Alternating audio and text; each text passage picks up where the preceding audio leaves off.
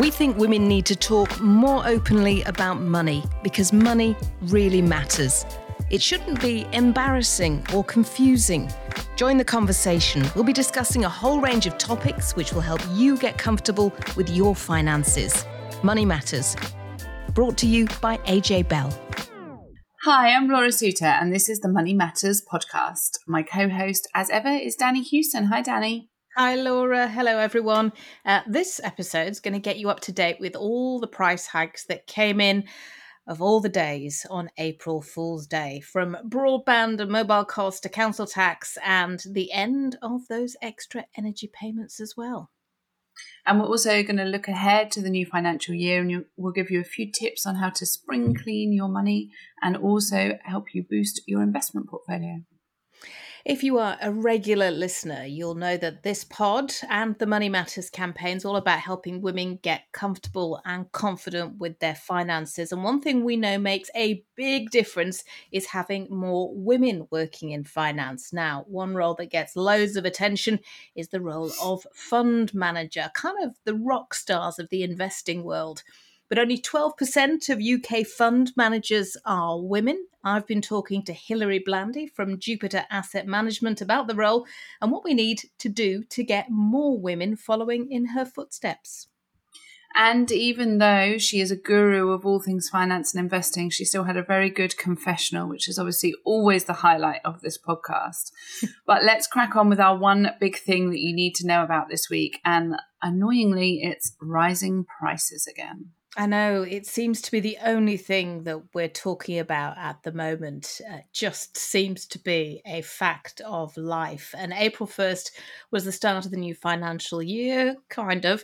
Uh, it's the date, though, that lots of prices jump up with inflation. And Laura, you've pulled together a pretty extensive and quite terrifying list of what's gone up, and it is worth grabbing a pen and a piece of paper so that you're not caught out when those direct debits start going out. Yeah, exactly. So I've put together a list of probably the, the biggest ones where we're going to see increases, and we'll start with a biggie, which is council tax.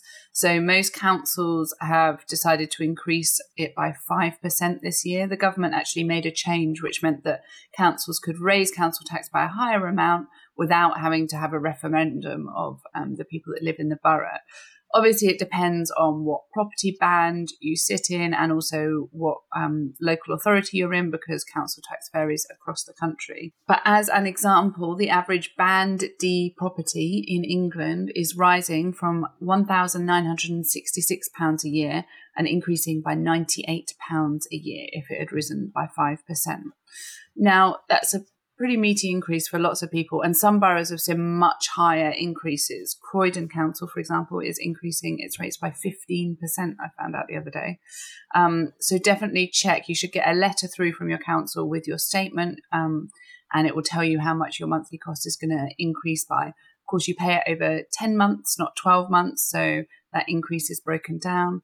Um, but also bear in mind that lots of people can get discounts on their council tax. So if you're living alone, or if you're living with children under the age of eighteen, or if you're on certain benefits, you can either get discounts or you can get your council tax for free. Um, another big one that shocked me when uh, it came through is mobile phones and broadband. That is going up by a huge amount. So most of these companies link their increases to the R P I measure of inflation, which is the higher of the measures of inflation. Um, and then they add an extra bit on top. So that means that lots of people are seeing massive hikes this year. O two and Virgin are among the worst offenders. They're hiking prices by more than seventeen percent. So if you're an O two customer paying thirty pounds a month for your bill, then you're going to see your bills rise by sixty-two pounds a year. If you've got a more expensive phone bill and you're paying seventy pounds a month for your bill, then you're going to see one hundred forty-five pounds a year added on to your costs. And that's a really tricky one, because if you're in a contract, there's nothing you can do about those price increases. However, if you're out of contract by now, um, then you could switch away and probably get a cheaper deal by moving to a different provider, or even just getting a newcomer deal with your current provider. A couple of other things that are increasing: prescription costs are rising by about three percent, so they're going to cost thirty p more, going up to nine pounds sixty-five. Water bills are seeing a big increase. It obviously depends on your provider again. Average water bills are going to rise by about thirty-one pounds a year on average. So not a huge amount each month, but still something else adding to rising costs. And energy bills. We're very used to energy bills being the big thing that are rising in price. The government's energy price guarantee has been extended until the start of July. So that means we're being protected with average household energy bills still staying at two and a half thousand pounds. And the hope is that when that energy price guarantee from the government comes away at the start of July, actually wholesale energy prices will hopefully have fallen by enough that they'll actually have fallen below that level anyway. But the sting in that tale is that the four hundred pounds that we've all been getting off our energy bills this winter has now come to an end. So most people were seeing that as either sixty-six or sixty-seven pounds a month off their bill, um, or going directly into their bank account. We've now had the final payment for that, so we'll no longer be seeing that handout. Now, there are actually a lot of people, particularly on prepayment meters, who haven't claimed that full allowance yet. And if that's you, then definitely um, search on the government website or speak to your provider and work out how you can get that rebate. Yeah, and some of the things are only going up by tiny bits. You were mentioning prescription costs there, and I know that there is extra help for women who are on H R T now. So if you are getting a prescription for H R T, do look out for that. But it's when you add all those things together and you also factor in inflation, because inflation's still at double figures and food inflation's rising at its fastest in forty-five years. So it really is incredibly tricky for some people. And that's why we say, you know, get a pen and paper and make a list of these things, because you might well get caught out this month, particularly with council tax, because we haven't paid it for a couple of months. And there is a bit of good news which will help some people um, coming in from the first. Yeah, so the good news on the flip side is that lots of things are increasing. So whether that's kind of state benefits or living wage. Um, and so that means that some people might see a boost to their income. Now, a lot of the times that's not going to be enough to counteract the rise that they're seeing in bills, but it's still, you know, every little helps. So if we look at some of the examples there, the national uh, minimum wage and living wage has gone up by around ten percent. The exact rate you get depends on your age, but someone over the age of twenty-three will now get ten pounds forty-two an hour, which if you're a full-time worker on that national living wage, then that is worth an extra one thousand six hundred seventy-seven pounds a year, so a decent increase. Um, other benefits like universal credit, state pension have gone up in line with inflation, and because that inflation figure is higher, that means that annual increase is more. So um, they've risen by about ten percent as well. It means that the full flat rate state pension has gone to ten thousand six hundred pounds a year, so a meaty amount for those on that state pension. Yeah, it, it sounds like a lot when you put it in that sort of context, but then when you think that it's only an extra fourteen pounds thirty-five a month, the state pension, then actually for a lot of people who are paying ridiculous amounts for things like bread and milk, it just doesn't touch the sides. And we know yeah. living standards are falling. Um, Uh, there was some really interesting stuff out from Kantar, which is a research group, showing that a quarter of people were now using things, just simple stuff like shopping lists, to try and mitigate some of the worst impacts. Because, I mean, I've always done this. I've always done a meal plan. It just makes life easier for me. Um, the kids know what they're getting. There are no complaints then. If they're getting something that they don't like, it's on the board. They know it's coming. But it also means that when I do my shopping, and I do an online shop, so again, I find that really helps keep an eye on prices and how much I'm spending, rather than just, you know, walking through a door of a supermarket and thinking, mm, what am I going to buy now? Um, so we also know that average pay has increased. The Office for National Statistics said that um, it rose by six point five percent in the three months to January. Of course, not everybody got anywhere near that, and public sector is very different from the private sector. But when we've got inflation running at over ten percent, um, it, it's really tricky. However, despite all of that, some people are still able to save. And I know quite a lot of people um, were able to save that cash that they got from the government towards energy bills. So if they are still able to save, if they're able to put money into a pension, uh, they're definitely going to be wanting to pay as little tax as they can. Uh, savings allowances are reset on the sixth of April. So just take us through a couple of the key areas, Laura. Yeah, so it's when all of your kind of allowances get reset, like you say. And so it means that you get these fresh limits on how much you can pay into various tax-efficient accounts. So an I S A is a good example. That allowance resets. You get a whopping twenty thousand pounds a year that you can put in to your various I S A accounts in a tax year. And so you'll get that fresh limit from the sixth of April. And that's money that you put in all I S As, so whether that's investment I S As, cash I S As, or lifetime I S As, all of those combined um, can total twenty thousand pounds. Um, the lifetime I S A has a separate annual limit of four thousand pounds. So that counts towards that overall twenty thousand pounds limit, but a maximum of four thousand pounds in a lifetime I S A.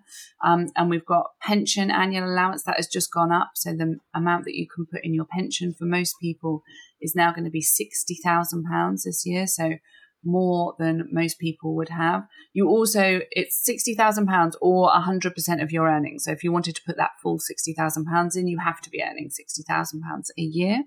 Um, and the money purchase annual allowance, which is for those people who've already accessed their pension, they get a separate annual limit on how much they can pay into their pension.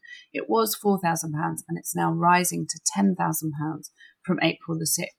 So I know that there's a kind of a, a, a gap out there, and there will be a gap in our listeners of those people who are kind of um, struggling to make their bills or just meeting their bills with not much left over. And then there are lots of people out there who are still managing to save. When we look at the um, the Bank of England publishes some figures each month showing how much the nation is saving, there are still lots of people that are managing to put away money each month and significant amounts. So we know that those higher allowances will be good news for those people, um, even if you're sitting there thinking twenty thousand pounds in my I S A is a is a pipe dream. But you never know what the year could bring. Let's all be optimistic about the fact that we might have that amount of money by the end of this tax year.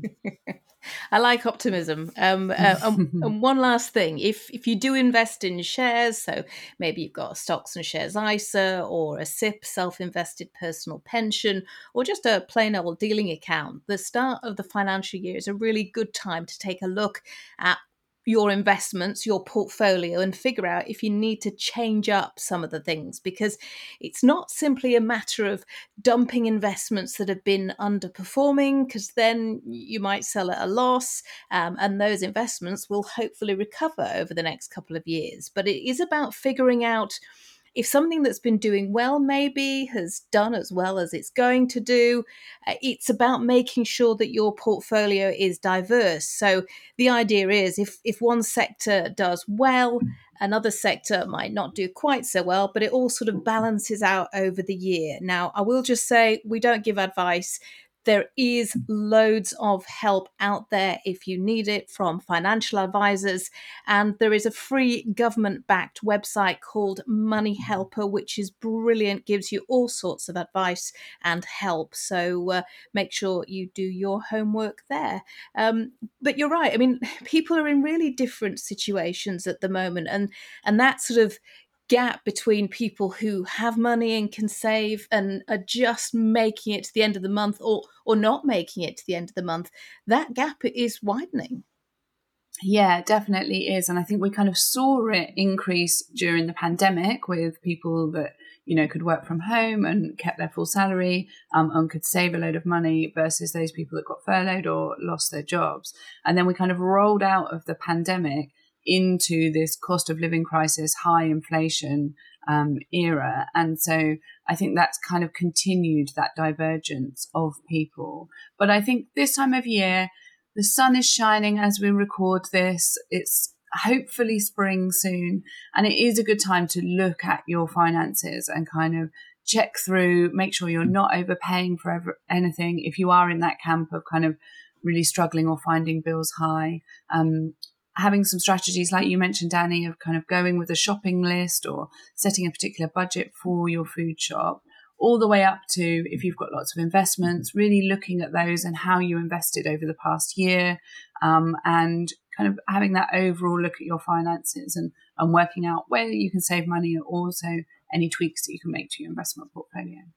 Very good thoughts indeed. And I know that we're all sort of looking at that inflation number and hoping that it is going to come down. Every indication is that it should come down by the summer, but there are no guarantees. And, and certainly as we're recording this, um, we've just had some news from um, OPEC, which is the group of um, oil producers who are limiting the supply of oil, which is going to impact the price of oil. And of course, oil plays a big part in our economy because of transportation and, and that sort of stuff. So, you know, you, you can't guarantee that inflation is going to come down as quickly as we all hope it's going to do.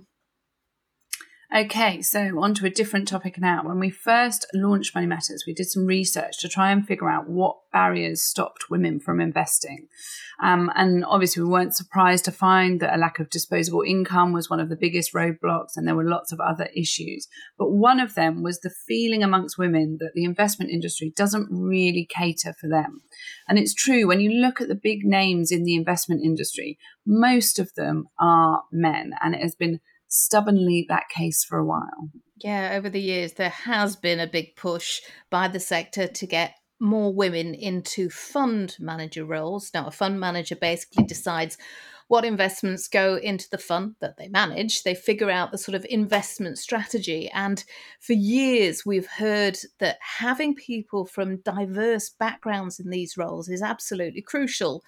But as Laura said, you know, the drive to get more women into that job has pretty much stalled, twelve percent globally. So what needs to be done? Well, who better to ask than one of the twelve percent? Hilary Blandy is investment manager, fixed income at Jupiter Asset Management. And I spoke to her about how she became a fund manager and why she loves her job. I think the first question for a lot of people might be, you're a fund manager. What is a fund manager? Sure. So um, a fund manager basically manages money on behalf of clients um, with a particular objective in mind. Um, so to give you an example, um, the fund I manage is uh, the Jupiter Monthly Bond Fund. And that's a fund that um, tries to generate um, an attractive um, income stream, so it pays out income every month, um, whilst limiting uh, volatility and also generating um, some capital gains too. So I would manage that fund sort of in line with that objective, trying to achieve the best performance I can. Um, you can obviously get some different types of funds that are aiming to do different things. How did you get into it? How did you become a female fund manager? Ah, uh, so I... You know, I wish I could say that there was there was some grand plan, but, um, you know, actually I got to the end of university uh, and I needed a job. Um, and I, you know, my parents didn't come from a finance background. I, I studied science at university, um, but they had this thing called the Mill Grant, where all the sort of big companies with the graduate recruitment schemes came to kind of present at my university.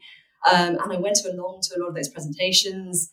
Um, and to be honest, I kind of came away still not really knowing what I wanted to do. Um, but I thought, um, I know, I thought investment banking, it kind of it sounds interesting. It's quite well paid. Um, I think I'll try and get a job there and sort of park myself there for a few years while I, I figure out what I really want to do. Um, so, you know, I was, I was quite thorough. I think I applied to every single bank on the list. Um, I had a few pretty disastrous interviews, but the more interviews I did, Um, you know, I guess the more practice I got, the more I figured out what kind of things they were going to ask me. Um, and, you know, eventually, I think through a combination of, of luck and perseverance, I got I got a job um, at Citigroup.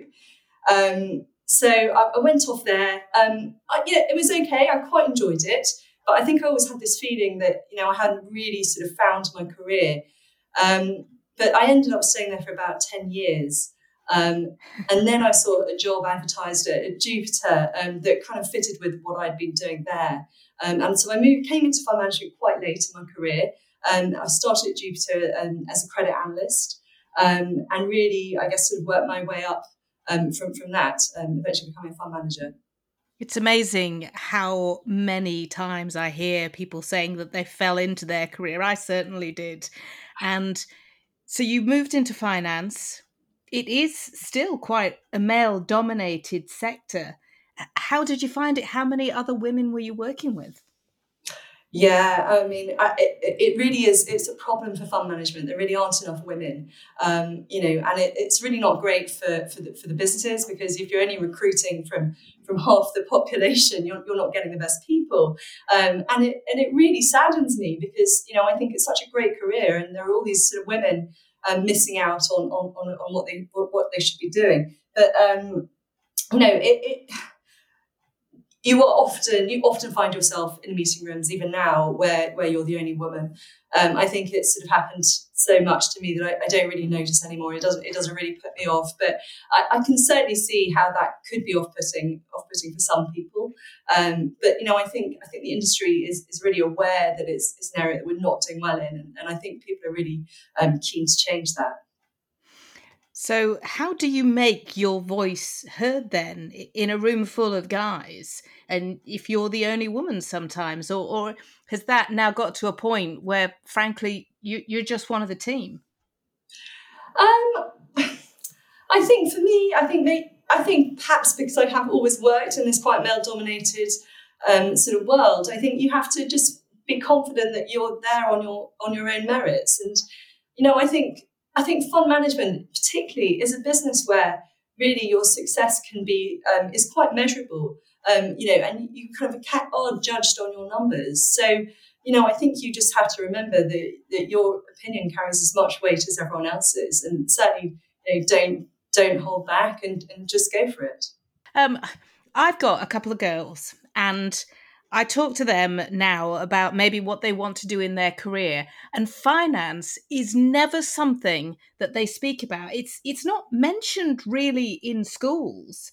So how do we get more women, you know, from teenage years studying the right things and entering finance? Yeah, it, it's a really good point, um, and it's something we really um, come up against. And that when we when we're hiring, we're really tre- keen to hire women, but we actually find that not not that many women seem to be applying for for our roles. And I think um, there's maybe a common misconception that a lot of what we do is very technical. Um, you know, women tend to be underrepresented in, in the STEM subjects, and I sometimes wonder if actually women who have studied art subjects are kind of put off a, a, a sort of a career in finance. Um, you know, thinking they're sort of not sort of mathematical enough. But, you know, the reality is that a, a fund manager needs to have a very sort of broad and generalist skill set. So, um, you know, we do work with numbers. You've got to be comfortable with that. But, you know, a lot of fund managers aren't really doing anything that's terribly um, sort of technical or difficult. And actually, um, communication skills are important. The ability to multitask is important. Um, you're maybe kind of assimilating a very kind of Broad, uh, very sort of um, huge number of different information sources and trying to kind of form opinions around that. Um, your teamwork is really important. So it's a really broad skill set. Um, it's an absolutely fascinating career path. It's one in which you're learning things every day. Um, and there's absolutely no reason why, why women shouldn't be um, thinking about this. You clearly enjoy it. Yeah, I love it. So what's the best part of your job day to day? What's the bit that you really like doing? It's the best part. I think, you know, trying to generate a, a good return um, for our investors um, and protecting capital when times are tough in itself is just a really motivating thing to be doing. But then, you know, day to day, no day is different. Um, you know, I find it absolutely fascinating. I learn all, all sorts of things about all sorts of um, different topics. And so, you know, for me, um, I, I really enjoy coming to work. I really enjoy doing my job.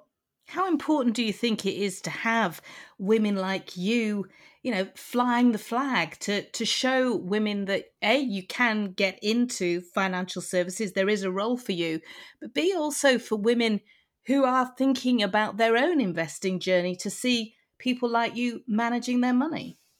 Yeah, it's really important, isn't it? Because I think it just normalises this. Um, you know, we all need to kind of be responsible for our money and to feel comfortable investing it. And you know, I think having having more women out there will hopefully encourage others to, to follow that path. So you were saying earlier about the fact that you were managing volatility and you enjoyed that part of it. It has been an incredibly volatile year. I, I don't think, uh, apart from sort of two thousand eight, two thousand nine, I don't think I've known a year when the media, the mainstream media, has talked so much about finance. In many ways, that's a good thing. Yeah, yes, it's, I mean, it's certainly been a, a really interesting year. Um, you know, obviously we've seen these absolutely sort of huge shift in, in expectations around inflation. Um, and, you know, a lot of that has actually is actually derived from the from COVID, from the pandemic, you know, followed by war in Europe. And it, it has been, you know, a really fascinating time because, you know, we don't come across global pandemics very often. Um, there, there isn't a playbook for that. Um, and what has really been clear in the markets is that, you know, no one has really been successful in, in sort of predicting how this would all play out. And I guess it just comes back to why it's so important to have, have diversity, to have diversity amongst fund managers. You know, at the end of the day, no one has a crystal ball. No one knows exactly what's going to happen. And you really need people with a broad range of perspectives looking at things. If you weren't doing this, what would you be doing? Oh. Did you ever secretly oh. have a desire to be a ballerina or a singer or an actress, you know? Oh, or... gosh, this is this is so geeky. When I, when I was eleven, I wanted to be an archaeologist. I watched uh, I watched a whole load of Time Team, and I, I think I loved the idea of digging, digging stuff up in the mud. Um, but, yeah, I'm not sure what I would be doing if I wasn't doing this. Hilary, look, it's been brilliant to talk to you. Thank you so much for your time. Oh, you're welcome. Hilary Blandy there from Jupiter Asset Management. And as we always find, even those working in finances have financial confessions. So what was Hilary's, Danni? Well, I'm not sure if it was a confession or more a badge of honour. I certainly think that a lot of mums will be in the same boat. So, okay, share with us your financial confession. Okay, look, this is this is a pretty bad one. Um, I uh, I bribe my kids to do their homework, um, and I I kind of live in fear that their teachers will find out. Although I know kids tell their teachers everything, so they, they probably know already. Um, and you know, it's it's it's uh, it's not great. I think it, there's a little bit of negotiating that goes on, but yeah, that, that's my confession. I don't know, I think that's a valuable life skill and totally fair. I bribe my kids as well to do their homework. I imagine everybody listening is probably thinking, oh yeah, either they do yeah, well, or they're thinking about it. If it works. Yeah, I think lots of parents will definitely agree with her approach. And I think probably ninety percent of my parenting of a toddler at the moment is based on bribery. So I can imagine I will be there in a few years' time. Well, I, I've certainly done it, and um, my eldest is heading towards G C S Es, and I'm afraid I've done what I vowed that I wouldn't do, which is to say that I would give her cash for every G C S E pass that she gets. But, you know, there we are. Someone at my school got a car if they got a certain level of G C S Es. I mean, I can only aspire to that level of bribery. Wow. Yeah, not happening. I mean, I'm not even going to let my daughter listen to that.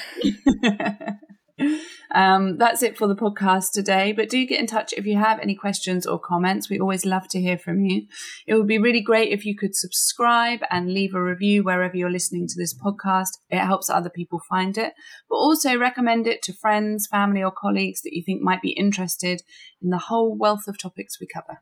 Yeah, you can also find us on social media at A J Bell Money Matters on Instagram. We're also on Twitter and TikTok, and we would love it if you would sign up to our newsletter as well, because that way you never miss an episode of the pod.